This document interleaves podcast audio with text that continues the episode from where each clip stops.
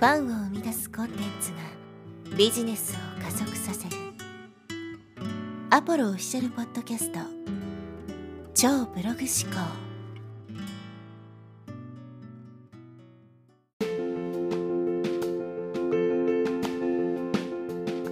はい、えー、こんにちは、ポロです、えー、今日はですね、レジリエンスというテーマでお話していきます。えー、耳慣れない言葉かと思うんですけども、レジリエンスですね。この言葉日本語に訳すと、えー、反発力とかね、回復力とかっていう風に訳されることがあるんですけども、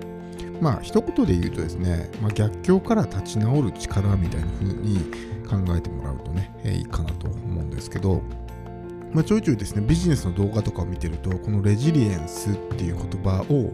耳にすることがあるんですね。だそれだけやっぱビジネスにおいてもこのレジリエンスっていうのがまあ、重要だっていうことですよね。まあ、ビジネスって常にこう順風満帆なわけではないですし常にこう浮き沈みがあったりとかねすごくうまくいっていたのに一気にどん底に落とされてしまったりとかね、え、してしまうことがあるわけですけどやっぱりこのうまくいっている時っていうのはまあ大抵の人はねうまくいっている時っていうのは問題ないと思うんですよ。一番重要なのは、うまくいかない時にどういうね、心の在り方を持ってるのかとか、そういうところの方が、結局その差を生むとかね、そこで簡単に諦めちゃう人もいれば、諦めずに頑張る人もいるっていう、そこがね、えー、こう大きく分かれ目になるかなと思うんですけど、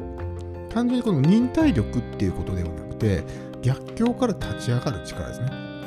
忍耐力っていうのはなんとなく、なんていうんですかね、こう、うまくいかない時にただこう耐えてるだけみたいなそれがこう忍耐力なんですけどレジリエンスっていうのはどっちかっていうと失敗した時とかこうどん底に落とされた時にそこから這い上がってくる力みたいなイメージなので忍耐力とはちょっと違うんですね。でこのレジリエンスっていうものを身につけないと特に僕たちみたいに一人でビジネスをやってる人っていうのはなかなかですね難しかったりするわけですよね。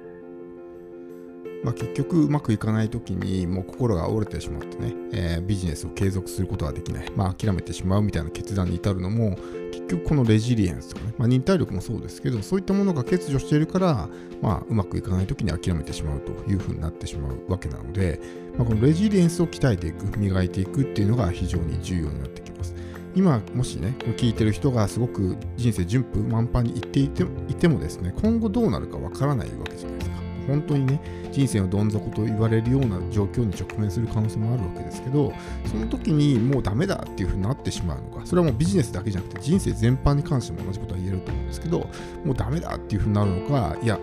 そこで希望を捨てずにまだね頑張って這い上がりていくのか。で全然こう人生が変わると思うんですよその後。からそういう時にも絶対必要になるものだから、レジリエンスっていうのはもうビジネス関係なく全ての人がね、身につけるべき能力かなというふうに思うんですけど、まあ、これをこのレジリエンスをですね身につける上で重要な考え方はですねやっぱこの失敗に対する定義ですね。失敗に対する捉え方解釈の仕方っていうのは非常に重要で失敗がこうダメなものだよとかっていうふうに考えるとやっぱりねこうそれで傷ついたりとかね落ち込んだりとかっていうことになってしまうわけですけどその失敗をまあそのマイナスに捉えない。まあ、これはあくまでも成功に至るまでの過程の一つに過ぎないみたいな風に考えるとそもそもねそういうどん底に落ちるとかそういう逆境に感じるようなね出来事があるとか、まあ、そういったことはなくなるわけですよ。だからあのまずは失敗に対する定義づけを変える。そもそも失敗がダメなものだっていう風になるともそも行動しないとかねリスクを恐れて何もやらないとかっていう風になってしまうのでまずそこをね変える必要があるわけですけどあともう一つはですねその物事の解釈の仕方、まあ、これもさっきの失敗のところにも関わってくるんですけどこう点で見ないというかねこう線で見る長期的に考えるっていうのは非常に大事で今この瞬間に起こった出来事それだけを切り取ってみるとすごくマイナスな出来事自分にとって不運な出来事に感じるかもしれないけど線で考えると後々ねプラスにつながったりとかっていうのがあるわけですよ。例えば会社をクビになりましたとなった時にそれだけ単体で見るとわ自分ってついてないなとかね最悪だなって思うかもしれないけどもじゃあ例えば会社をクビになったことによってもう起業せざるを得なくなっそこから起業してまく例えば5年後ねすごくうまくいって幸せな生活を送っているとしたらそのクビになったっていう経験は逆に自分にとってプラスになるわけですよね。そうすると、ねえー、それって決してその、まあ、落ち込むべきことではないというか、ねえー、に感じられると思うんですけどそういうことが分かってると例えば今すごく自分がどん底の、ね、状況にいてもう本当辛くてしょうがないっていう時もその先にそういう希望があることが分かったら頑張れると思うんですよ、だからそこに希望を持てるかどうか。結局人間が諦めるっていうのはその希望が持てなくなったからこそ途中で諦めるっていうことをしてしまうわけですね。希望を持ってる人間っていうのは今の状況がうまくいってなくても頑張れるんですよ。でもその希望がなくなった瞬間にもう絶望してあ終わったっていうふうになって諦めてしまう。いうわけなのでいかにこの希望を持つのかっていうことを考えるとやっぱり物事をですねこう点で考えない線で考える全ての出来事はつながっていて全て自分にとってプラスな出来事なんだっていうふうに考えることができると今この瞬間にそういうね、まあ、大きな、えー、不運な出来事があってもそれに落ち込むことなくですね、えー、頑張っていくことがちろん人間ですからネガティブな、ね、感情に支配されることってのはどうしても出てくるとは思うんですけどその出来事に振り回されてもう人生をね台無しにしてしまうみたいなことはなくなるわけですでこれってやっぱビジネスにおいてもね非常に重要で、まあ、ビジネスなんてね、こう特に、まあえー、初心者の頃とか駆け出しの頃とかね、っていうのはうまくいかないことの方が多いですから。で、そこでもうダメだっていうふうになっちゃったら、ねえー、もう続けられないじゃないですか。でもそこで希望を持って、今はうまくいってないけど、ねえ、きっと1年後とか3年後にはめちゃくちゃうまくいってるよっていうふうに希望が持てたら頑張れるんですよね。これもどっかで話したと思うんですけど、あのビジネスとかに諦める人って、あの今この瞬間うまくいってないから諦めてるように思えるんですけど実際そうじゃなくてもうこのままやっててもうまくいかないだろうなって思うから諦めるわけですよ今全然稼げてなくても例えば1年後にねもう100万稼げてることが確定してたらおそらくもう9割以上の人は頑張ると思うんですよ。だってやってたら1年後には100万入ってくるわけだからじゃあ頑張ろうってなるわけですけど実際はねその今この瞬間に稼げてないっていうところが原因で諦めてるっていうふうに思ってるんですけどもっと根本をたどっていくと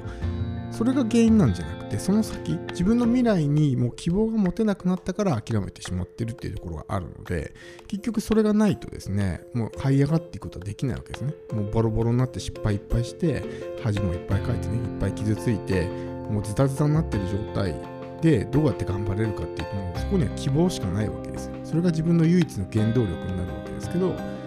えーそれがあるかないかによってその後の人生が変わるということですね。あの夜と霧でしたっけ？あのナチスかなんかにねこう収監されて生き残った人の話がありましたけどであれも結局自分は絶対生き抜くんだっていう、ね、希望を持ってた人だから生き残ったわけですよ。もうとんどの人は殺されてしまったわけですね。命を落としてしまったわけですけど彼自身僕はあの話あんま詳しく知らないんであれですけど、まあ、そういうね彼自身は絶対に諦めることなく俺は生き抜いてここからね絶対に脱出するんだっていう強い意識、まあ、希望を持ってた絶対に自分はそれができるんだっていうふうに思ったから生きて生還することができたわけですね。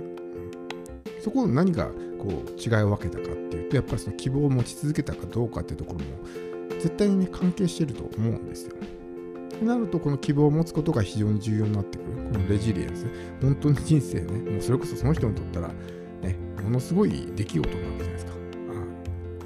本当生死はね関わるぐらいの大事。でそんな状況からでも立ち上がれるっていうのはねすごい力を持ってるわけですよ。その希望を持つっていうこ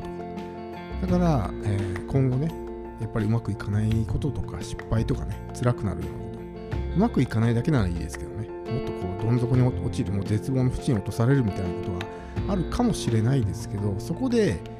立ち上がれるのかそのまま倒れてしまうのかっていうのがすごく